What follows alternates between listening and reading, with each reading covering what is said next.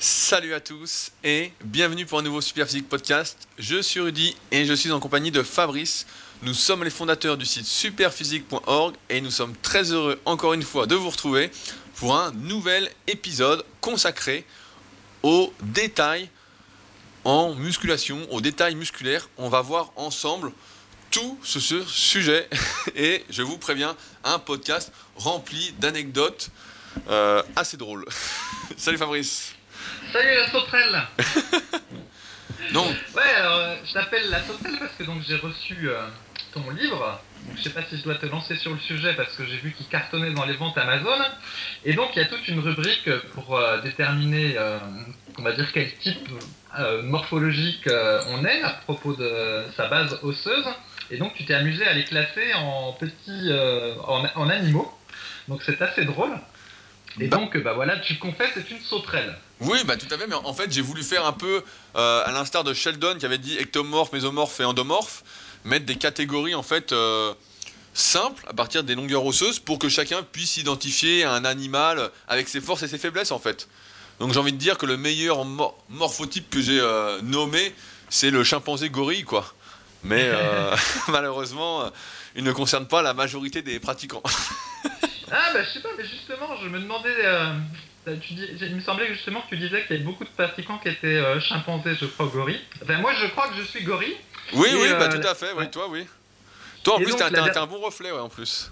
La dernière fois, on était à la plage avec ma, ma conjointe, et du coup, on cherchait les, les gorilles, les sauterelles et les chimpanzés un petit peu partout, et on est tombé justement sur un pilingorille. Donc le type avait des grands, des grands bras, un buste euh, assez grand également, et des toutes petites jambes, et, le- il faisait de la muscu, et on l'a vu de dos, et c'était assez drôle parce qu'il marchait un petit peu en se dandinant, et il entraînait pas les cuisses. Donc du coup, il avait des toutes petites cuisses, des gros bras et grands bras et un torse euh, assez musclé du dos. Donc ça faisait vraiment typique du, gorille. Donc il fallait se retenir de pas pouffer euh, en marchant derrière lui. Mais bon, j'ai pas vu de dinosaures par contre à la plage. Ah, dans le précédent podcast, quand on a parlé du crossfit, justement, on en voit beaucoup en crossfit, des dinosaures, des gens vraiment courts, parce que ça prédispose à pousser, à exploser. Tandis que quand t'es long, bah, sauterelle comme moi, bah, forcément, t'es un peu roulé. Euh, et puis, bah, quand t'es gorille, en général, les développés, euh, tu prends une claque. Notamment sur le haut du corps, quoi. Donc, euh, bah, d'ailleurs, t'es bien placé pour le savoir. Oui, oui, oui. Et justement, alors je cherchais un animal pour représenter les, les skinny. Alors j'avais pensé, j'avais pensé au crocodile ou au kangourou. Mais bon, c'est pas aussi bien trouvé que, que toi, les petits animaux. Oui, donc t'es es content alors ton livre, euh, ton livre marche bien. J'ai vu qu'il était numéro 1 dans la rubrique euh, musculation depuis plusieurs jours euh, sur Amazon. Ouais, ouais, bah depuis sa sortie, euh, pour l'instant, vous êtes nombreux à me faire confiance et à laisser des commentaires euh, plutôt satisfaisants euh, sur Amazon. Là, au moment où on fait ce podcast, vous êtes 23 à avoir laissé 5 étoiles et un commentaire. Donc, euh, pour l'instant, ça démarre très très bien. Bah, faut dire qu'en même temps, sur le marché, il n'y avait absolument rien pour euh, aider le pratiquant sans dopage euh, à progresser. Il y avait d'autres livres de musculation, bien évidemment, mais tous plus compliqués les uns que les autres. sans vraiment de méthodologie, si ce n'est de s'entraîner suivant la forme du jour ou des programmes, le même programme pour tous. Et donc là, forcément, quand on développe tout ce qu'il faut faire pour personnaliser son programme par rapport à sa morphoanatomie, comment progresser avec les cycles de progression, comment choisir ses exercices, etc., bah forcément, euh, tiens, forcément, on est content que ça plaise parce que je trouve que ça manquait sur le, sur le marché, quoi. Mhm. Et en plus, d'ailleurs, il y a des tas de, de photos de toi euh, plus jolies les unes que les autres. D'ailleurs, je voulais te demander, t'en es où dans ton test de super viril alors? Est-ce que t'as vu une amélioration? Eh ben, je dois dire, je dois confesser que je ne l'ai reçu qu'hier. Euh, Street me l'a envoyé qu'hier et je t'ai d'ailleurs montré la photo que j'ai fait avec euh, pour en parler sur les réseaux sociaux euh, prochainement. Mais donc c'est marrant parce que la blague que tu fais, je la fais à tout le monde en fait. Parce qu'on a pas mal de personnes qui sont arrivées pour les Super Physique Games euh, en couple et à la salle, je fais souvent cette blague là et devant tout le monde, je dis ah bah tiens, j'ai reçu ton super viril, tu passeras le prendre quoi. donc j'ai toujours cette blague pourrie, puis je vais la faire tout le week-end forcément. Mais non, donc j'ai pas encore testé, mais je cherche des testeurs. Donc euh, si vous êtes dans le coin sur Annecy, je vous propose de tester. On ouvrira un pot et vous nous direz euh, ce qui se passe. Exactement, on attend vos témoignages euh, très détaillés. Très bien. Oui, donc tout ça pour dire que euh, bah, nos suppléments maintenant, c'était quelques semaines qu'ils sont lancés. Bon, le lancement est pas trop mal. le super vitamine qu'on a développé à base euh, avec en avec en ingrédient bonus du sod, donc quelque chose d'un peu original, marche pas mal, donc euh, on est content. Ouais, pour, l'instant, c'est plutôt concluant. Et, comme pour le livre, bah, merci de votre confiance. C'est vrai que ça fait plaisir. Euh, Il y en a qui des suppléments qui marchent mieux que d'autres. Euh, ça, c'était prévisible. Après, on est un peu surpris de certains qui marchent mieux que d'autres. Mais euh, ça nous donne confiance pour euh, essayer, peut-être, si ça continue ainsi, de développer d'autres euh, compléments. On a les idées, mais maintenant, il faut que ça fonctionne pour qu'on ait le budget euh, pour pouvoir investir.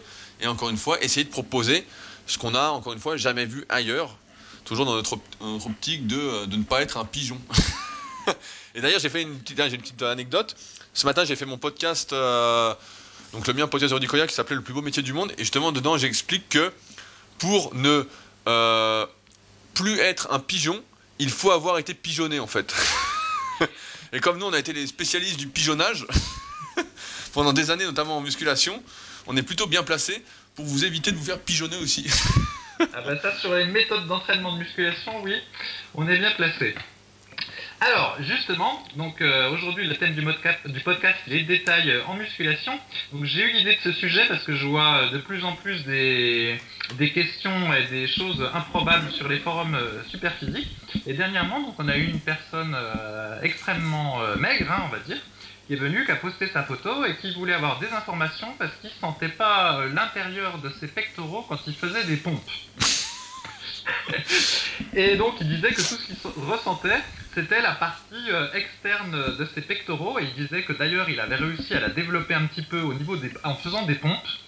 Qu'il avait fait un an de musculation, mais qu'il ressentait pas ses muscles euh, quand il était à la salle, mais que là, quand il faisait des pompes chez lui, il ressentait un petit peu. Et maintenant, ce qu'il voulait ressentir, c'était euh, l'intérieur des pecs. Et donc, ce jeune homme, je crois, il a mis sa photo et euh, bon bah faut bien dire, il avait rien du tout le type, vraiment rien. hein. Et je le dis ça sans mépris. Et pour preuve, c'est que si tu te souviens, il y a longtemps quand on faisait des petites classifications sur l'ancien forum Superphysique, on s'appelait euh, les crevettes, les gambas, les calamars, etc. Oui, oui, oui, bah, je me souviens, moi, je me souviens, on voulait tous être homards, mais il n'y avait pas grand monde qui était homard. Il n'y avait pas grand monde qui était homard, il y avait beaucoup de De crevettes et de d'écrevisses. voilà. Que moi, je crois que j'étais crevette d'ailleurs. Le plus bas niveau, ça devait être écrevisse. Enfin bref, donc tout ça pour dire que euh, voilà, on sait ce que c'est que euh, de débuter et euh, d'être tout, tout maigrichon. Et, et on en rigolait même dans le passé. Mais donc toujours est-il que quand on a ce, niveau-là, c'est-à-dire vraiment avec qu- quasiment rien, quoi, hein, juste la peau sur les os, eh ben il y a des questions qu'il est inutile de se poser et donc d'où l'objet du podcast. Non, mais ce qui, est, aussi intéressant de souligner, c'est que donc, bah, on mettra les liens, euh, comme d'habitude, sous le podcast pour que vous puissiez aller voir les, sujets sur le forum. Encore une fois, un forum gratuit qu'on anime, euh, où on répond euh, quotidiennement. Et ce qui est, je trouve, assez dérangeant, on va dire ça comme ça, c'est qu'on a voulu bah, aider ce pratiquant en lui disant que voilà, qu'il fallait pas qu'il se concentre sur l'intérieur des pectoraux, que euh, c'était un détail vraiment euh, futile, que là, il devait vraiment faire de la musculation, s'entraîner et progresser, ne pas se contenter que des pompes, etc. Et on s'est fait envoyer bouler. Alors que pourtant, on a répondu bah, simplement, euh, avec bienveillance. voilà, si vous venez poser une question sur le forum, on est là pour vous aider, on n'est pas là pour vous juger, on n'est pas là pour vous donner des conseils à la con, etc. Mais force est de constater que on s'est fait bouler. Et donc on s'est dit, bah tiens, on va faire un podcast pour parler des détails en musculation, parce que c'est vrai que euh, quand on a que la peau sur les os, comme le dit Fabrice, bah, il y a des questions en fait qui ne se posent pas du tout, et même qui ne se posent pas pour 95% des pratiquants en musculation. Je ne sais pas si vous avez écouté le précédent podcast, euh, le témoignage sur le dopage que j'avais posté, anonyme. euh, mais en fait, c'est maladif de se concentrer sur des détails comme ça. En fait, c'est vraiment. Ça empêche de vivre complètement. Et cet individu, donc, qui s'appelle Sherlock, j'ai le topic sous les yeux, euh, c'était plutôt un problème psychologique qu'il avait plutôt qu'un problème musculaire. Donc, euh, je, crois que Fabrice, tu avais listé justement la liste de tous les détails pour qu'on les passe en, en revue. Alors, euh, oui, bon, j'ai listé vaguement. Alors, un grand classique, c'est le haut des pecs. Alors, tout le monde trouve qu'il a pas assez de haut des pecs. Et pour cause. Et pour cause, bah, c'est qu'au naturel, euh, tout le monde, la, la plupart des gens euh, ne développent pas vraiment le haut des, des pectoraux. C'est le devant de l'épaule qui prend l'ascendant, sauf euh, des morphologies extrêmement particulières, comme Patrice euh, dans la team, quoi, qui est pas très, enfin, qui est moins bon du devant de l'épaule, puis qui a les pectoraux bien hauts. Voilà, bien, bien haut, bien long. Et ce qu'il faut dire aussi, c'est que j'ai interviewé bah, la semaine dernière un, pareil, un podcast qui va sortir de Benjamin Ritt, donc euh, un des premiers membres de la team Superphysique, je sais pas si tu t'en souviens, Body 38 il Ouais, s'appelait. Ouais, il Donc, euh, assez bon lui. Ouais, ouais, ouais, bah, je l'ai interviewé, tu verras, bah, son interview est intéressante. Et euh, il disait justement que bah, ces zones-là, le haut des pectoraux et le haut du dos, c'est des zones fortement androgéniques. Et c'est vrai que bah, quand tu regardes des magazines de muscu, donc ça fait longtemps qu'on en a pas ouvert, mais à l'époque, quand on les regardait, ou quand tu regardes des vidéos de mecs qui disent voilà comment essayer de développer le haut des pectoraux, etc., et les mecs ont déjà des, des hauts de pectoraux énormes avec des épaules énormes, etc., c'est que la plupart du temps, ces mecs-là, en fait, sont dopés.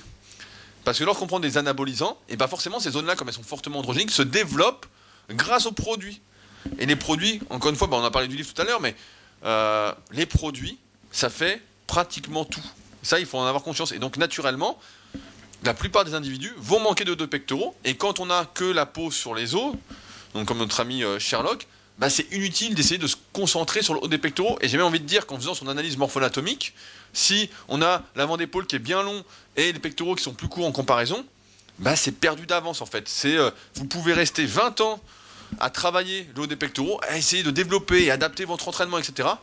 Moi, je connais des personnes, ça fait plus de 20 ans, plus de 25 ans qu'elles s'entraînent, et elles ont toujours les mêmes points faibles en fait. Et je pense pas, en tout cas, de mon expérience, qu'on prenne beaucoup de plaisir à euh, faire une activité pour euh, rien. Donc, euh, Non, puis le, le, les hauts des pectoraux, en fait, c'est même pas ça. C'est que souvent, il y avait le mythe qui disait, enfin, on dit qu'il faut faire du, de l'incliné pour travailler le, haut des pectoraux. Et donc, moi, je fais plus beaucoup de développé couché, même avec halter, parce que ça me sied pas bien. Donc, je fais euh, du développé légèrement incliné, et puis du développé incliné parce que j'aime bien. Et donc, normalement, tu vois, le fait de faire autant de développé incliné que je ne fais euh, depuis euh, des mois, des mois et des mois, euh, si la théorie euh, se vérifiait, je devrais en avoir un petit peu au de haut des pecs. Bah, je peux te dire que j'en ai pas du tout, quoi. Je sais que euh, dans 10 ans, j'en aurai toujours pas, et depuis 20 ans, j'en ai toujours pas, et ce sera toujours comme ça, parce que simplement, c'est morphologique. Et puis, euh, puis un poids, c'est tout. Donc il y a le haut des pecs, il y a aussi l'intérieur des pecs, alors c'est un, autre classique, celui-là.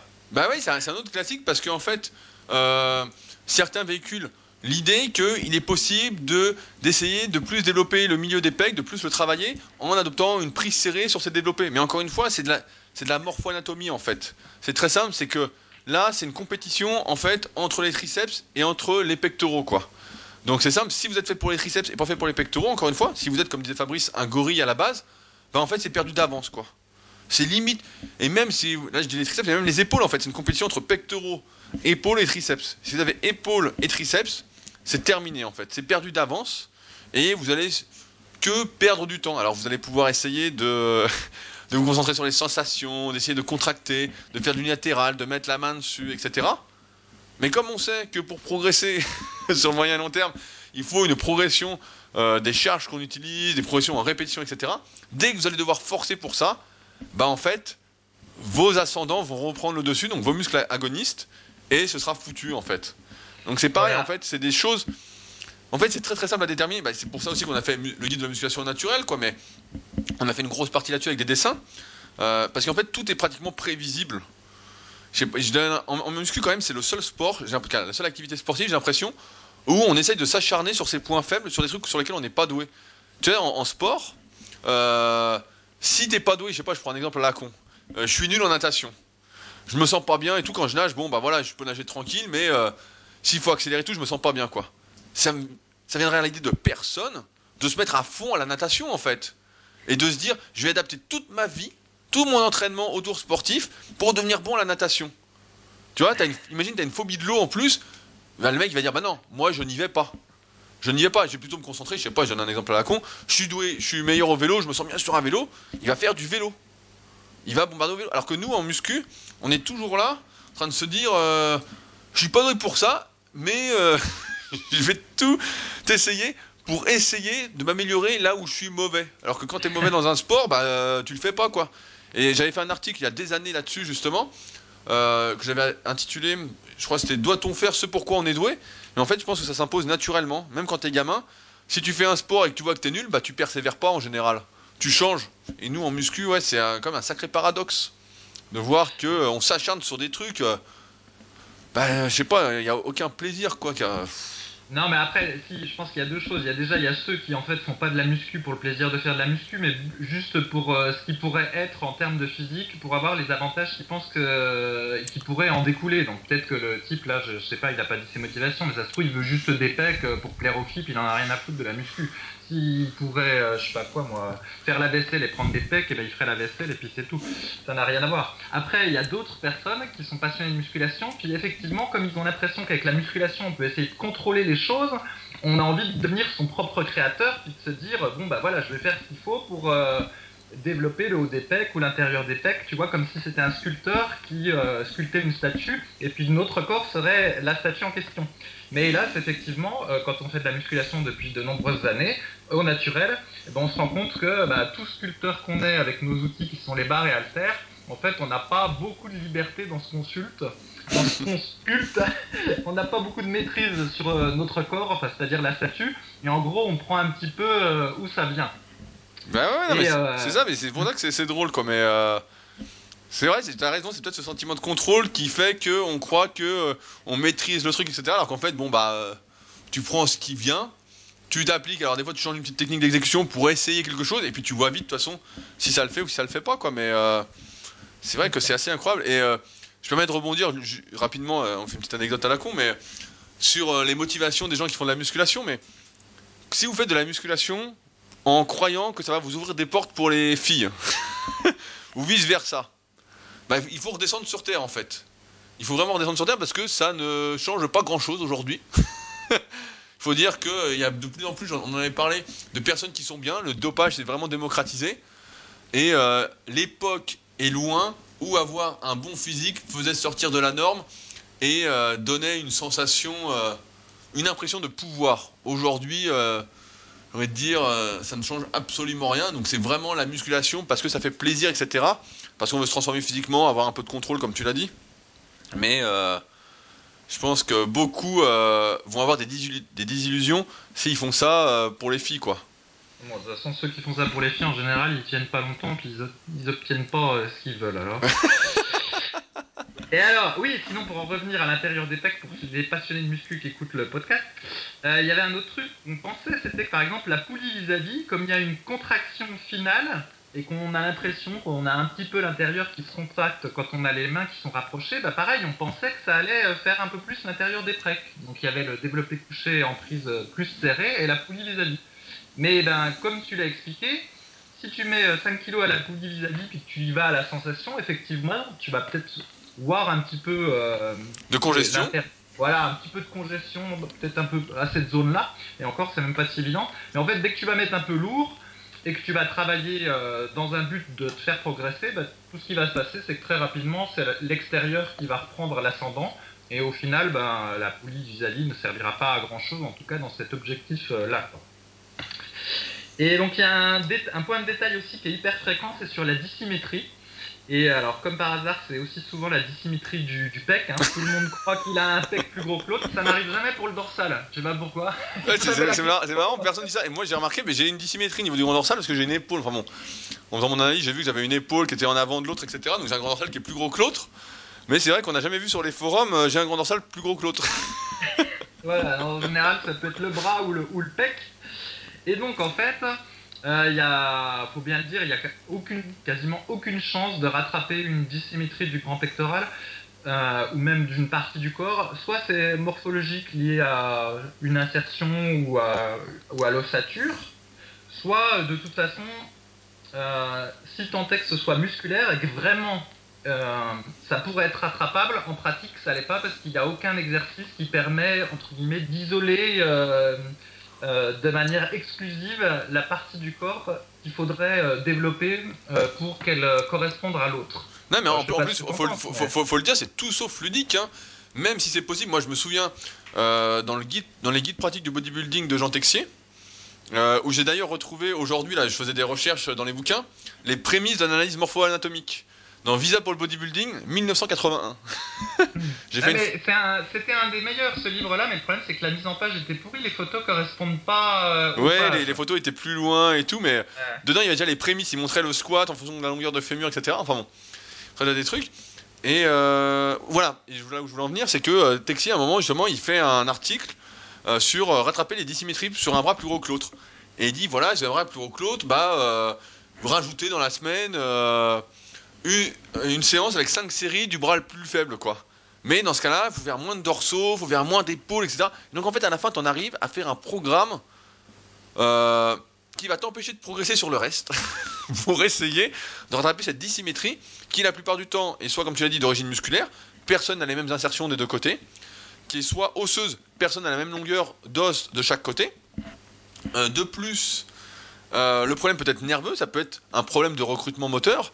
Euh, pareil, on n'est- pas euh, symétrique de ce, point, de ce côté-là, euh, de ce point de vue-là. Donc on peut recruter, par exemple, quand on fait le développé couché, plus le pec droit et plus l'épaule à gauche, en comparaison. Et en plus, l'entraînement pour essayer de rattraper ça, bah voilà, il va falloir faire de l'unilatéral, va falloir, enfin, l'entraînement va devenir tout sauf ludique, et on en est encore à, comme je disais tout à l'heure, à se concentrer en fait sur des trucs qui fondamentalement sont comme ça, quoi. Et euh, comme je disais, en fait, j'ai jamais vu personne vraiment rattraper. Et donc ça fait quoi? Ça fait 17 ans que je fais la muscu, ça fait plus de 20 ans. On n'a jamais vu personne en fait essayer de rattraper ça. Et en plus, personne s'y est vraiment mis euh, finalement assez longtemps. On a tous été tentés. Moi, j'ai déjà fait ces trucs-là. Je voyais un bras plus gros que l'autre, donc c'est le bras gauche qui est un peu plus gros que le droit, en me disant bah tiens, je vais faire un peu plus le droit, etc. Et puis à un moment, tu te dis putain, mais euh, je peux plus progresser sur le reste parce que quand tu fais plus un bras, bah après quand tu fais le dos, tu sens que tu tires pas pareil. Euh, si c'est le triceps, bah putain, tu pousses plus pareil au développé. Euh, Donc en fait, ça te tout l'entraînement quoi. en fait, c'est fourré d'avance quoi, mais ça faut le dire. Et euh, moi, je pense que c'est important de le dire. Et c'est comme ça, encore une fois, que notre livre s'inscrit.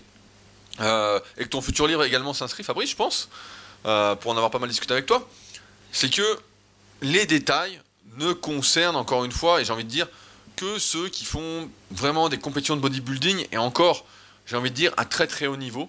Les champions de bodybuilding, en fait, sont tellement parfaits, entre guillemets, qu'ils n'ont pas de défaut, ou presque pas, en fait, ça vient tout seul. Et c'est pour ça que il y a très très peu de champions, il y a très très peu d'élus, et que euh, on, en voit beaucoup malheureusement, enfin, malheureusement je sais pas, mais peu qui arrivent euh, à très très haut niveau en bodybuilding ou dans n'importe quelle discipline, parce qu'il faut réunir une quantité de facteurs qui se retrouvent très très peu parmi la masse que nous sommes. Et même, même chez l'élite culturiste, si on prend Dorian Yates ou par exemple Lipriès, même eux, ils avaient des points faibles à proportion. Par exemple, euh, Lipriès, je, je pense qu'il manquait de pectoraux en fait par rapport à ses épaules et ses triceps qui étaient énormes. Mais ça se comprend parce qu'on imagine qu'aux exercices de poussée, bah, ça devait être ses épaules et ses triceps qui prenaient l'ascendant par rapport à ses pectoraux. Donc à proportion, je trouve que ses pectoraux étaient un, un point faible. Ah ouais, mais c'est vrai. Dorian, ouais. hmm. Et Dorian Yates, lui, qui avait un dos absolument monstrueux. Et euh, pourquoi? Bah Parce qu'il y a une insertion du grand dorsal extrêmement basse. hein, euh, limite, euh, on a l'impression que ça touche la hanche tellement c'est bas. Et ben lui, il était moins bon au niveau des, des biceps. Bon, Eh il- c'est marrant ouais. parce que c'est exactement ce qu'on explique, page 110. Eh oui. Eh Dans... oui. J'ai ouvert le bouquin parce que parce qu'on a recensé justement ce que j'avais remarqué le plus via les analyses morpho-anatomiques que je fais bah, depuis 2009. Et effectivement, en général, quand on a des dorsaux longs, bah, on a les biceps courts. C'est très rare d'avoir les deux. Donc, euh, bah, euh, donc en fait, tout s'explique déjà de base, quoi. Et c'est vrai que putain, C'est ça. Et il y, en avait un autre, donc pareil, c'est un bodybuilder des années 90, euh, bah, malheureusement qui est décédé à présent, c'était Mike Matarazzo. Donc lui, il était rigolo, il avait des super bras et quand il faisait ses posings, il tirait la langue euh, en faisant un plus musclé. Donc euh, tout le monde dans la salle applaudissait. euh, c'était, on sent, il faisait le show quoi. Et lui, il avait des super bras. Et par contre, il avait des dorsaux qui étaient vraiment pas terribles. Et parce qu'en fait, il avait des insertions extrêmement hautes. Mais vraiment, ça se voit quand il fait un, un grand dorsal de dos. Ça, ça se. Comment dire ça, il, Le il- dorsal il- ouais, il se, se s'arrêtait tôt. déploie peu. Ouais, se ouais, il déploie s'arrêtait tôt. Et donc voilà, donc même, le- même à ce niveau-là, donc là en plus c'est des points faibles qui sont euh, liés aux insertions, donc c'est incorrigeable. Et ben de- il y a, euh, c'est quand même pas parfait.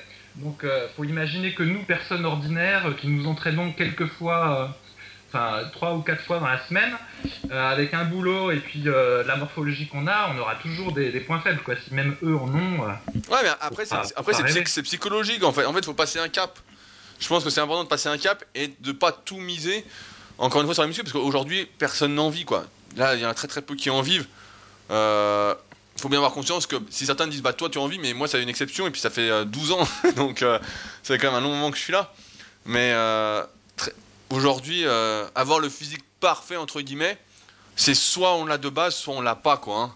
On va dire, euh, ça- des fois, je me souviens, à, l'époque, sur les forums, ça c'est ça moins qu'avant, ça, c'est les gens, tu te souviens, ils arrivaient, ils disaient, voilà, moi je veux ressembler à ça. Ils mettaient une photo d'un objectif et on disait, mais non, mais toi tu seras jamais comme ça, en fait. Toi, tu seras toi, mais en mieux. Mais tu pourras pas avoir cette ligne-là. C'est les mecs qui disaient, ouais, j'aimerais bien avoir les obliques comme ça, euh, les pecs avec cette forme-là. Il y a même un moment, mais ça fait un moment que non plus, j'ai pas vu ça. Euh, on avait des questions sur, les forums où les gens nous demandaient euh, comment changer la forme d'un muscle. Où ils disaient, bah voilà, j'aimerais bien euh, les pectoraux un peu plus carrés ou qui descendent un peu plus. J'aimerais euh, allonger mon biceps. Donc, euh, on avait pas mal de trucs comme ça et c'est vrai que bon, Ouais, bah, mais c'est- encore ça, Rudy, un peu moins. Par exemple, les pectoraux carrés, l'exemple, c'est souvent Teddy Runner, le, le judoka. Je sais même plus s'il est encore judoka d'ailleurs ou si, euh, s'il a arrêté. Et lui, il a effectivement des gros pecs bien, bien carrés, bien plats. Et il y a déjà eu une question pour dire comment on peut faire pour avoir les pectoraux de Teddy Runner. Ou il y avait aussi euh, les abdos de Jean-Claude Van Damme. Ou les abdos de Ronaldinho. En fait, nous, notre époque, c'était plutôt les acteurs de cinéma. Et maintenant, c'est plutôt les sportifs ou les footballeurs. Et euh, donc ça existe encore ce que tu dis Rudy, mais c'est vrai que moins, parce que maintenant les gens comme ils sont euh, beaucoup skinny fat, là quand même il y a un gros gap entre euh, les sportifs de haut niveau ou les acteurs et ce que eux sont. Donc là quand même les questions se justifient moins. je suis d'accord. Mais donc euh, oui, je me, me souviens de, de ce truc-là, donc pour les gros pectoraux, euh, etc. Et donc d'ailleurs, il y a une question classique concernant le, le bas des abdos aussi, comment on fait pour euh, avoir du bas des abdos. Donc ben, on en a déjà répondu dans un podcast, euh, on ne peut pas. En fait, on a ces abdos, ils sont déterminés génétiquement. Donc voilà, il y en a qui en ont 3, il y en a qui en ont 4, il y en a qui en ont 2. Mais attends, ça, ça- ça- ça veut dire que si j'ai 6 abdos, je peux pas en avoir 8 Eh ben non, tu peux pas. Mais rigole, mais il y a... avant on n'était pas sûr. On se disait, mais peut-être qu'en faisant plein de crunch inversés, euh, on va peut-être réussir à faire apparaître les, ca- les... la paire du bas, tu vois. Ouais, mais on, on y croyait, À, on à- croyait. à- à l'époque, on y croyait. On se disait- on- comme on n'avait pas fait trop d'anatomie, etc., on se disait, bon, c'est peut-être possible d'allonger ses muscles ou de rajouter des muscles. Ou, euh, Et en fait, ouais, on s'est aperçu que, bon, bah, t'étais comme t'étais, en fait. Et euh, Ouais, après, il faut pas tomber non plus dans le côté obscur, qui est aujourd'hui, qui est une mode, euh, de s'accepter euh, envers et contre tout. Si aujourd'hui euh, vous êtes très très gras, faut pas non plus tomber dans le donc dans l'inverse et dire je suis bien comme ça, tout va bien. Non, tout ne va pas bien. tout ne va pas bien. Non, mais il faut le dire parce que c'est la mode. Moi, je me souviens d'une émission quand je faisais les podcasts avec Julien, qu'on se marrait quand je l'appelais William Carmimola, qui s'appelait Belle toute nue. Et donc, en fait, il faisait venir des femmes en surpoids. Et euh, il les faisait défiler, euh, il mettait en sous-vêtements face à la glace, et les filles étaient euh, vraiment en surpoids, quoi, étaient vraiment grosses. Et en fait, le but de l'émission, c'était de faire accepter aux gens, en quelque sorte, le fait de ne pas être parfait. Mais là, on était très loin de la perfection. C'est des gens qui étaient en surpoids et qui allaient avoir des problèmes de santé. C'était pratiquement euh, garanti, quoi. Donc, pareil, c'est normal. Donc, de ne pas trop faire attention aux détails, mais il y a une certaine limite quand même il faut faire attention, si ce n'est au moins pour sa santé. Et euh, de ne pas tomber dans l'extrême inverse, de dire j'accepte tout. Oui, accepter de ne pas avoir les deux bras pareils, de ne pas avoir les deux pectoraux pareils, euh, ou même de ne pas avoir les deux cuisses pareilles. Pareil, ça, on les voit pas souvent ces questions-là sur les forums. on les voit pas alors que c'est courant. Moi, j'ai pas les deux cuisses pareilles, par exemple. Toi aussi, Fabrice, je me souviens. Ouais, j'ai la gauche qui est plus grosse. Je, me- je me souviens. Et donc, euh, par contre, voilà, faut pas tomber dans l'extrême inverse et dire euh, j'accepte tout, quoi. Non, non, manger des pizzas, manger des bonbons, euh, manger des saloperies et être en surpoids, c'est pas bon, faut pas l'accepter, ça. Ça, c'est. je sais que c'est un peu le culte de la médiocrité dans ce monde, on essaye de tout accepter, etc. Mais non, non, non, ça, c'est. Faut quand même euh, être euh, au moins mince et en forme. hein. Et qu'on nous dise pas que euh, c'est la génétique, blablabla. hein. Comme, comme, je dis toujours, il n'y a pas d'obèse en Somalie. hein. Oui, et bah tiens, par contre, il y en a au Mexique. Tu sais combien il y a de. Alors, je sais plus si c'est obèse ou surpoids, de personnes qui sont obèses ou en surpoiis au Mexique Vas-y, dis le pourcentage chez les adultes. Euh, Je sais pas, je vais dire un chiffre énorme vu que tu me chauffes, mais euh, Ouais, ouais, vas-y. je, bah, je vais dire 50%. Non, c'est 70%. En fait, il y a 70% de gens en surpoids ou obèses au, au Mexique. Et alors, la blague, c'est que c'était aussi le pays du monde qui consomme le plus de soda. Ah, bah, Et, voilà. euh, bah, parce qu'il y a beaucoup de gens qui sont pauvres là-bas. Et euh, apparemment, le Coca-Cola ou les sodas comme ça coûtent moins cher que l'eau l'eau de source ou l'eau minérale. Et donc, du coup, il y a des gens qui se nourrissent, enfin, qui boivent du soda comme eau de tous les jours.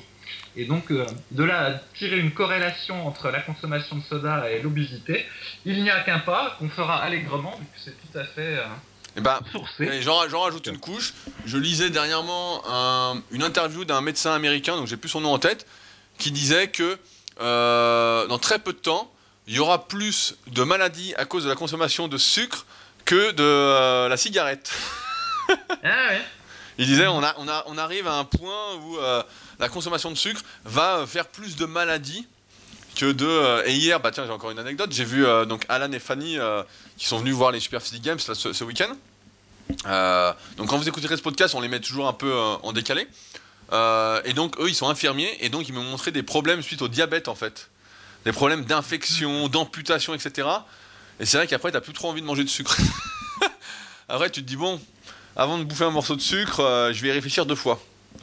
Hmm. Donc, euh, non, non, c'est vraiment. euh, Ouais, donc n'acceptez quand même pas la médiocrité. Hein. Acceptez de ne pas être parfait, mais bon, euh, quand même, il y a des limites. Hein. Alors, il y a un autre, un autre petit détail que des fois on voit, c'est des adolescents en fait qui trouvent qu'ils ont, bon là c'est l'inverse du skinny fat, ils sont vraiment maigres et qui trouvent qu'ils ont des hanches, des, un tour de taille très maigre, qui fait que par rapport aux hanches, ils ont l'impression d'avoir une morphologie de fille. Et euh, en fait, ça, ça- il y a beaucoup d'adolescents tout maigres qui sont comme ça. Moi j'étais comme ça. Si on regarde tes photos, Bah, Rudy, à aussi, ouais. 14 ans, t'étais comme ça. Et donc, il n'y a pas à se préoccuper de ça en voulant faire des flexions latérales pour développer euh, ses muscles obliques ou quoi que ce soit. En fait, naturellement, euh, quand on devient adulte, tout simplement, il y a le tour de taille qui euh, grossit un petit peu et en fait, on retrouve une morphologie, on va dire, d'homme. Alors que quand on, était adolescent, effectivement, on peut avoir une morphologie un petit peu féminine avec un tour de taille faible par rapport aux hanches. Mais donc, il n'y a pas à s'en préoccuper ni à faire des exercices de musculation particuliers pour euh, changer euh, ce détail. Ouais, ouais, c'est des choses qui passent en fait. C'est vrai que bon. euh, Puis encore une fois, quand c'est osseux ou quoi, en fait, on a, on a aucune incidence dessus. Même si l'entraînement, bah voilà, fait grossir un peu les os, les épaissit, etc. Ça reste quand même très très limité. Donc là, euh, si vous avez les hanches larges, qu'à l'adolescent, comme tu l'as dit, bah voilà, normalement ça va disparaître progressivement quoi. C'est comme ceux qui font une petite gynécomastie à l'adolescence, bah ça disparaît normalement. Donc euh, bon. Mhm. Alors après, sinon, il y a des. Donc, ça, c'était les détails euh, morphologiques, donc les questions qu'on voit souvent sur les forums. Après, il y a les détails concernant les, exercices. Alors, par exemple, genre au tirage, au rowing euh, à un bras avec halter, des fois, il y a des vidéos sur YouTube où ça dit oui, il faut tirer un petit peu de manière courbe pour solliciter un petit peu plus le grand dorsal, faut pas tirer tout droit, ou faut avoir l'halter un petit peu de côté, etc. Et donc, euh, ça, ces petits détails-là dans l'exécution des exercices, en général, ça ne sert à rien et ça va vous faire diverger euh, de l'objectif qui est de, progresser dans les poids que vous utilisez un exercice. Et en général, la bonne façon de faire un exercice, c'est euh, qu'il soit techniquement sans danger pour vous en termes d'exécution et de le faire le plus naturel possible pour prendre la charge, entre guillemets, la plus grosse possible. Et par exemple, bah, moi, au rowing à un bras avec halter, sincèrement, je peux si je mets 40 kilos puis que je fais euh, pas mal de reps, je réfléchis pas de savoir si le poids va vers ma hanche ou vers mes pectoraux ou quelque chose comme ça. Je tire le plus fort que je peux à chaque rep. Des fois, peut-être que c'est un peu, cur- un peu courbe, des fois c'est droit. Je pense que l'essentiel du temps c'est droit. Et puis bah ça marche comme ça. Ouais, mais parce que ce qui, voilà. compte quand on, quand on fait des rowing, par exemple, c'est le mouvement de l'épaule en fait. Il faut avoir conscience que le rowing à un bras, à la base, tout- comme tous les mouvements de rowing, c'est fait pour travailler les trapèzes, moyens et inférieurs. Et donc en fait, on fait le mouvement d'épaule, on décroche, on raccroche l'épaule, c'est-à-dire on colle l'omoplate euh, à la colonne vertébrale, et voilà, après on tire. Et donc, c'est, moi j'aime bien, c'est des détails euh, qui m'amusent un peu, c'est des détails sur l'exercice de pectoraux, où euh, tu tournes les mains à la fin, tu fais une... Moi je me souviens quand j'ai passé le BE, alors là c'était énorme quoi. Bon, je vais pas citer de nom, hein, mais... je me souviens d'un célèbre préparateur qui passait son diplôme en même temps que moi. Et bon, c'était des questions à la con hein, quand on passait le BE à, à Mâcon. Et il lui avait, euh, était tombé sur un sujet, donc lui était pote avec les mecs du Krebs, sur un sujet sur les pectoraux. Et euh, pour justement euh, travailler plus le milieu et l'intérieur des pecs.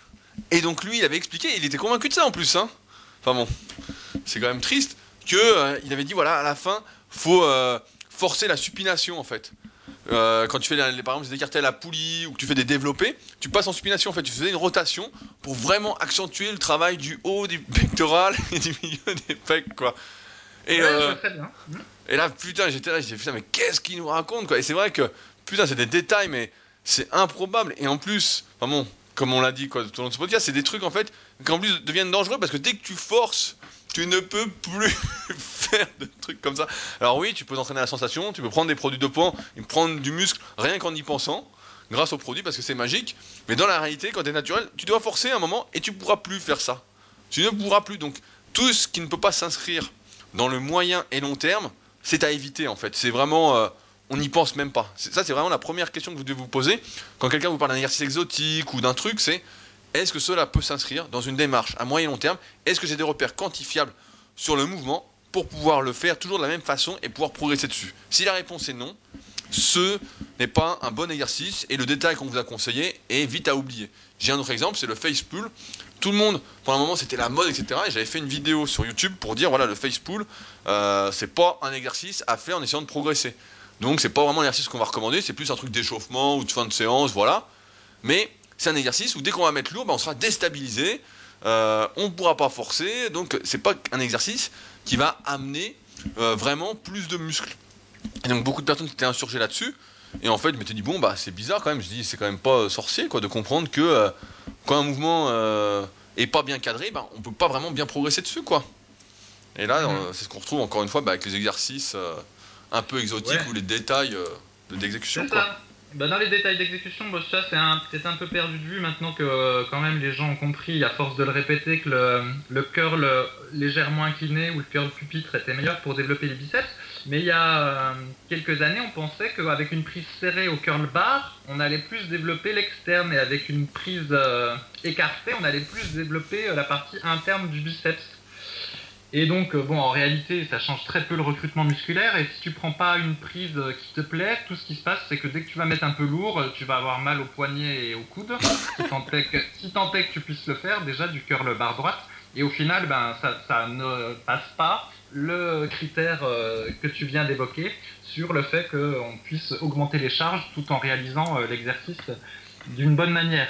Il y avait aussi le, le petit doigt aux élévations latérales. Ah Je sais pas si tu t'en Ah souviens de ouais. Ouais. Alors en gros, Oh, euh, l'idée c'était de dire que euh, avoir les bras, les mains euh, parallèles au sol en haut, en haut du mouvement aux élévations latérales, c'était pas suffisant pour bien recruter la portion externe du deltoïde, celle qui est censée donner de l'épaisseur de face. Et ce qu'il fallait, c'était avoir le petit doigt qui soit plus haut que le pouce. Comme si on. Donc l'analogie, c'était comme si on voulait verser de l'eau avec un pichet. Et en fait, euh, faire ça, ça c'est pas naturel du tout. Et en plus, euh, je pense que ça peut faire du tort à la coiffe des rotateurs. Ça, tu sauras peut-être mieux que moi, Rudy. Ah non, mais ça, c'est ça, c'est des trucs. Mais je me, je me souviens de ce truc-là, c'était vraiment. euh, T'as des trucs à, à dormir debout, quoi. hein. Hum, hum. Mais euh, pff, non, mais c'est vrai que là, quand tout ce que t'as recensé et tout, c'est marrant parce que au début de ce podcast, on se disait bon, qu'est-ce qu'on va bien pouvoir raconter? Et en fait, plus on parle et plus on se souvient de trucs vraiment. Putain, on en a vu défiler. Et encore là, c'est que des petits trucs. euh, Ouais, alors après, il y avait aussi au hack squat ou à la presse à cuisse. Si jamais tu avais les pieds qui se touchaient, ou tu vois, très serrés, c'était censé faire plus la partie euh, Externe. euh, de la cuisse, des trucs comme ça. Mais bon. Et en fait, à l'usage, ce qui se passe, c'est que si tu prends pas la position qui te sied bien par rapport à, je sais pas moi, tes genoux, tes hanches, etc., bah, très rapidement, tu vas avoir mal aux genoux et à la cheville, et c'est pas tenable en fait Ouais, d'avoir une ouais. position Et en, et en plus, an- anatomiquement, il n'y a rien qui explique qu'on puisse solliciter plus un vaste, donc le vaste interne par rapport au, vaste externe, ou l'inverse en fait. Si on fait, c'est pour ça que les premiers articles qu'on a fait quand on a lancé Super Sig en 2009, c'était des articles d'anatomie. On avait eu euh, une pas, un accord justement d'une université euh, québécoise pour utiliser leur, leur schéma anatomique. Et euh, on voyait clairement, c'est pour ça qu'on a fait ça, qu'on ne peut pas isoler le vaste interne du vaste externe et vice versa en fait. euh, et que tu prennes pied serré, pied ouvert, euh, parce que euh, tout à l'heure tu l'as dit sur les biceps, mais en fait les biceps, tout comme les quadriceps, ne sont pas des muscles à angle en fait. Et donc l'écartement, car pour les biceps ça va pas jouer, mais l'écartement sur un exercice par exemple de presse à cuisse, ça va seulement jouer sur l'intervention d'autres muscles comme les adducteurs, les fessiers, les ischios, euh, et non pas sur le recrutement au sein même du quadriceps. Ça va rien changer qu'on ait les pieds ouverts, c'est comme pour les mollets en fait. C'est pas des muscles à ongles, donc euh, que tu aies les pieds ouverts, euh, en canard, que tu aies les pieds rentrés un peu à l'intérieur, euh, tout ça, c'est vraiment. euh, Encore une fois, c'est de l'anatomie en fait, c'est des trucs de base, et c'est vrai que malheureusement, Bah ça, on a mis pareil une grosse partie dans le livre là-dessus, sur les muscles qui étaient à angle, ceux qui n'étaient pas à angle, comment déterminer son choix d'exercice, etc. Mais c'est vrai que putain, c'est quand on y pense. euh, Non mais les mollets, ben, c'était le, truc d'après. C'est vrai qu'il y avait cette histoire-là d'avoir les pieds en canard ou les pieds orientés vers l'intérieur pour les mollets. Mais quand déjà, comme on voit, comme c'est difficile de prendre des mollets, euh, spécialement si euh, t'as pas la morpho pour, alors j'imagine tu vas pas en plus t'embêter à essayer de les orienter d'une certaine façon, soi-disant pour muscler un peu plus l'extérieur ou l'intérieur. Déjà prendre des mollets, ce sera déjà pas mal. Ouais, ouais, non, mais c'est ça, c'est. Déjà, ouais, les mollets, si t'arrives à en prendre. Bah, tu vois, tout à l'heure, t'as cité Mike Matarazzo, donc je sais pas si tu te souviens, mais lui avait des mollets énormes. Ouais, ouais. Lui, avait des mollets énormes, et puis bon, euh, je me souviens dans les magazines, bon, bah, c'était toujours les programmes à la con, mais il disait voilà, je fais 4 séries debout, 4 séries assis, et voilà, j'ai des mollets, quoi. Puis toi, tu fais la même Mhm. chose, et puis en fait, toi, euh, pff, toi une, heure ap- une heure après, comme si t'avais rien fait, et puis le lendemain, t'as du mal à marcher, quoi, t'as des courbatures horribles, et puis, mais ils sont pas plus gonflés, quoi. Et le pire, c'est le, mat- le pire, c'est le matin au réveil, tu te lèves, comme le sang a pas encore circulé et tout, bah, euh, t'as les mollets encore plus petits que la veille, quoi. Donc en fait, t'as tout gagné. Donc au final, euh, bah, d'ailleurs, j'ai vu un commentaire sur Amazon qui m'a fait sourire. Euh, j'ai eu un commentaire, bah, 4, étoiles sur 5 sur le livre, et euh, j'ai eu 4 étoiles parce que le mec a marqué, donc très bon livre, nanana, mais je suis déçu pour les mollets, il ne propose que la presse à cuisse, les mollets à la presse à cuisse. Euh, il parle pas des mollets debout et des mollets assis, euh, qu'il recommande pas, quoi. Et je me suis dit, putain, mais c'est fou, quoi. Je dis, euh, évidemment que je vais pas recommander de te foutre euh, 200 ou 300 kilos sur le dos, mollets debout, quoi. et encore moins de les faire assis. Euh, du moins, euh, si t'es vraiment pas vraiment doué et que tu veux perdre du temps dessus, parce que bon, euh, comme ça va développer que le solaire, euh, ça reste quand même très très limité, quoi. Ouais, mais d'ailleurs c'est assez marrant parce que je- j'en vois euh, quand je vais en salle, j'en vois beaucoup qui sont à cette machine pour développer le solaire. Euh, Je sais pas pourquoi ils s'acharnent dessus. Alors Bah, mon parce que idée c'est que c'est pas très confortable. ouais, c'est pas très crevant, surtout quand tu mets pas très lourd. Et euh, oui, alors il y a un autre truc aussi euh, sur les fentes. Alors il y a l'histoire du pas, de la longueur du pas pour les fentes. Alors effectivement, on sait qu'un pas court a plutôt tendance à mettre l'accent sur le quadriceps, et un pas long, un pas long va peut-être plutôt mettre l'accent sur les, les, fessiers et les, et.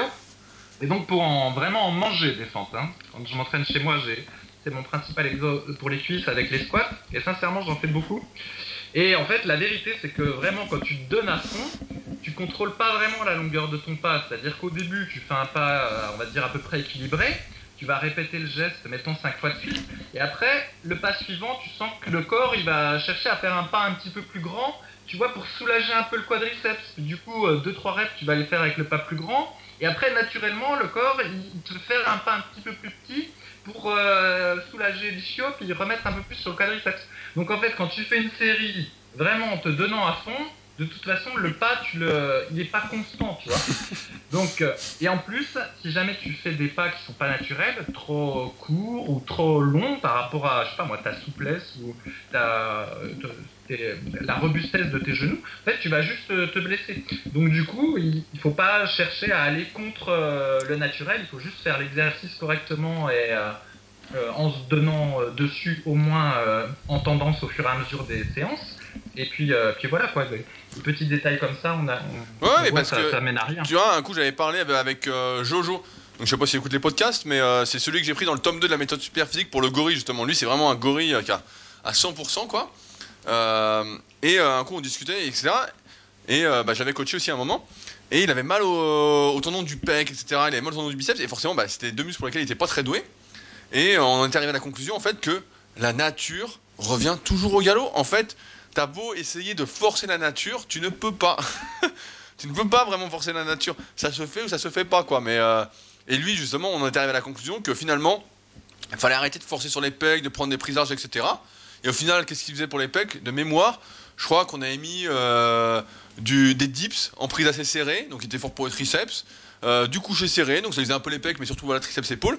Et finalement, bah, il faisait un peu euh, de pull vert, voilà, ça faisait surtout le grand dorsal et un peu les pecs. Et au final, il avait complètement, pratiquement délaissé les pecs de manière directe, et il avait plus de douleur, et tout allait bien, quoi. Et ouais, c'est vraiment la nature, de toute façon, revient toujours au galop, et c'est de ce principe-là, en fait, que par l'analyse morpho-anatomique, en tout cas notre approche, notre vision de ça, c'est que euh, bon bah, tu es en fait comme tu es, quoi. Et quand tu essayes de forcer la nature, là, Paris donne l'exemple des fentes, tu essayes de forcer un truc, bah tu te rends compte que putain, il y a un truc qui va pas, quoi. Il y a un truc qui se fait pas bien euh, comme il faut, quoi. Bah, typiquement, moi je le ressens sur les triceps, mais je crois que j'en on avait peut-être déjà dû en parler sur le, podcast sur les triceps. Donc les miens, ils sont, euh, bah, ils sont courts, euh, j'ai les avant-bras longs, et en plus je suis un peu fragile d'un des coudes que je me suis cassé euh, il y a longtemps. Et bah, donc du coup, des fois je suis tenté de me dire, bon allez, j'attaque cette fois-ci les, triceps, je suis motivé, je vais les bombarder pendant 6 mois, puis, je commence comme premier exercice, par exemple les extensions de nuque, tu vois. Eh ben, je veux dire que ça va pas prendre beaucoup de semaines pour que euh, je me retrouve à avoir mal euh, au coude euh, très rapidement dès que je vais monter les poids. Parce qu'en fait, l'exercice, même si je réduis l'amplitude, que j'oriente un peu mon coude sur le côté, bah, il finit par trop me tirer sur l'articulation du coude. Donc du coup, la technique que j'ai trouvée, là je fais ça depuis relativement longtemps, c'est de commencer par des kickbacks. Donc je sais que l'exercice est vraiment pas efficace, mais il me permet de solliciter un petit peu le triceps, de, le pré-fatigué. Voilà, de bien chauffer les coudes. Voilà, sans martyriser le coude. Et après, du coup, je peux faire des extensions nuque euh, moins lourds que si j'avais commencé par les extensions nuque et en étant bien chaud. Et en faisant comme ça, eh ben, j'ai pas de douleur au coude. Par contre, bon, bah, évidemment, au niveau des triceps, euh, c'est moins productif. Mais bon, c'est pas très grave, tu vois, je me fais plaisir à l'entraînement. Je sens quand même que mes triceps, ils ont l'air de progresser un petit peu. Et puis, tout va bien comme ça. Mais tu vois, si j'essayais de m'acharner en disant, bon allez, je fais des extensions de nuque, après je tente du développé couché serré ou des trucs comme ça, et ben au bout de trois semaines j'ai plus de coude et puis, et puis l'affaire est réglée, tu vois. Bah ouais, non mais de toute façon, euh, je... je... me souviens quand je, quand je te coachais il y a très très longtemps, pareil, on, s'acharnait dessus et puis bon, ça avait fini, t'avais mal au coude aussi. Euh. Ah, ouais, je me on, on voit vite, hein, c'est comme moi quand je fais du squat, ça va un moment, ça va un moment, ça va un moment, et à un moment je dis, oh putain, je sens que ça vient dans le dos, que ça vient dans un genou, je dis putain, ça y est. mais c'est sûr, quand t'en fais pas pendant longtemps, tu fais pas pendant longtemps un exercice, puis que tu le reprends, bah forcément t'es bien dessus. Tu sais, t'as pas de douleur, t'es bien, et d'un coup ça vient quoi. D'un coup tu dis oh putain. Et pourtant, euh, tu t'essayes de tout bien faire, tu te filmes, tu regardes, tu dis bon, tu essaies d'adapter et tout, mais en fait, euh, voilà, il y a un truc qui va pas quoi. Si tu, le fais, mhm. si tu le faisais pas et que tu l'avais arrêté, c'est qu'il y avait une raison en fait. Bah, c'est ça, on a l'impression que des fois on oublie la raison. Bah, c'est comme le squat euh, barnuc là. Bon, là, là, j'ai vraiment compris, mais il y a plein de fois où j'ai dit bon, allez, je reprends. Tu reprends quelques séances, t'as les cuisses qui gonflent, tout ça, t'es content. Tu dis oh putain, ça y est, cette fois c'est la bonne, je vais pouvoir rebombarder. Et puis finalement, euh, ça commence à tirer dans le dos, tout ça. Puis tu dis oh, ça va refaire comme d'habitude. je, recommence. Ouais, ouais, mais évidemment, c'est toujours ça. Mais moi aussi, c'est pareil. Des fois, je reprends un exo, je dis putain, ça va aller. Mais en fait, ça va pas parce que tu reprends, tu reprends, tu reprends quoi. C'est souvent en fait, c'est l'ego qui nous emporte. Parce que comme on veut, toujours progresser, on veut faire le truc, à un moment on est là, on se dit putain, c'est. Ça. Alors que la solution, bah voilà, c'est t'en fais pas, tu, tu fais autre chose et ça va aller en fait. Tu seras bien et tu seras même plus heureux de pas avoir mal. Alors sinon, il y a un autre euh, détail, c'est des questions qu'on voit souvent, c'est des gens qui disent oui, euh, quel type de musculation faut faire pour le football ou pour le, hand, pour le street workout ou des trucs comme ça. Et bien souvent, faut bien reconnaître que la personne n'a pas un très gros niveau euh, en foot, en hand ou je sais pas quoi. C'est du sport récréatif deux fois par semaine. Et donc, euh, je pense qu'en fait, quand on est dans cette situation-là, faut pas forcément faire un programme de musculation type préparation physique puis qui soit parfaitement adapté au sport pratiqué parce que je crois pas que ce soit très utile.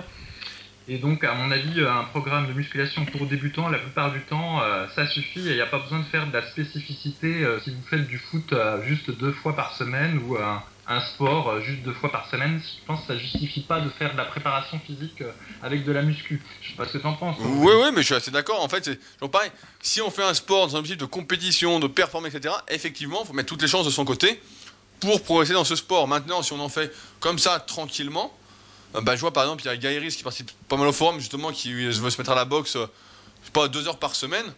Bah ouais, il n'y a pas besoin d'adapter son entraînement particulièrement pour deux heures par semaine pour la boxe, quoi.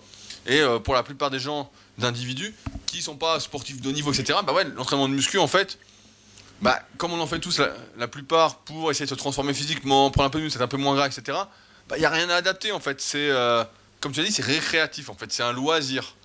Et donc, en ce sens, bah après, il faut aussi également bah, voilà, définir ses priorités. On en avait parlé dans le podcast sur le crossfit, mais il faut définir ses priorités, ses objectifs. Quel est l'objectif principal? Qu'est-ce qu'on est prêt à faire pour y arriver? Si on joue au foot tranquille, voilà, comme ça, il euh, n'y bah, a rien à faire. Maintenant, si on veut, euh, je prends l'exemple du foot, hein, mais ça peut être n'importe quel sport. Si on veut performer au foot, vraiment monter de division, changer de club, etc., bah ouais, dans ce cas-là, mieux peut-être adapter ce qu'on fait Mais euh, après, tout dépend encore une fois de votre niveau. La base, c'est toujours le renforcement musculaire, prendre un peu de muscle, prendre un peu de force, être plus mobile, etc. Et seulement après, à un moment, tout adapter. Mais sinon, effectivement, c'est comme pour les détails en muscu, c'est mettre la charrue avant les bœufs. Et on sait très bien ce que ça donne. Absolument rien. Voilà, ou même ça peut provoquer des blessures. Bah, récemment, il y en avait un qui postait un message. Donc lui, apparemment, il était assez bon en foot. Il envisageait peut-être de passer pro. Je sais pas trop comment ça marche. Mais bref, et donc il faisait du foot 5 fois ou 4 fois dans la semaine. Il voulait faire de la muscu chez lui euh, en préparation physique, mais tout seul, tu vois. Et donc il avait proposé un programme où il y avait du squat, du soulevé de terre, euh, en série de 5, tout ça. Bref, et il demandait euh, notre avis. Alors, bah, toi, tu te donneras peut-être le, tien.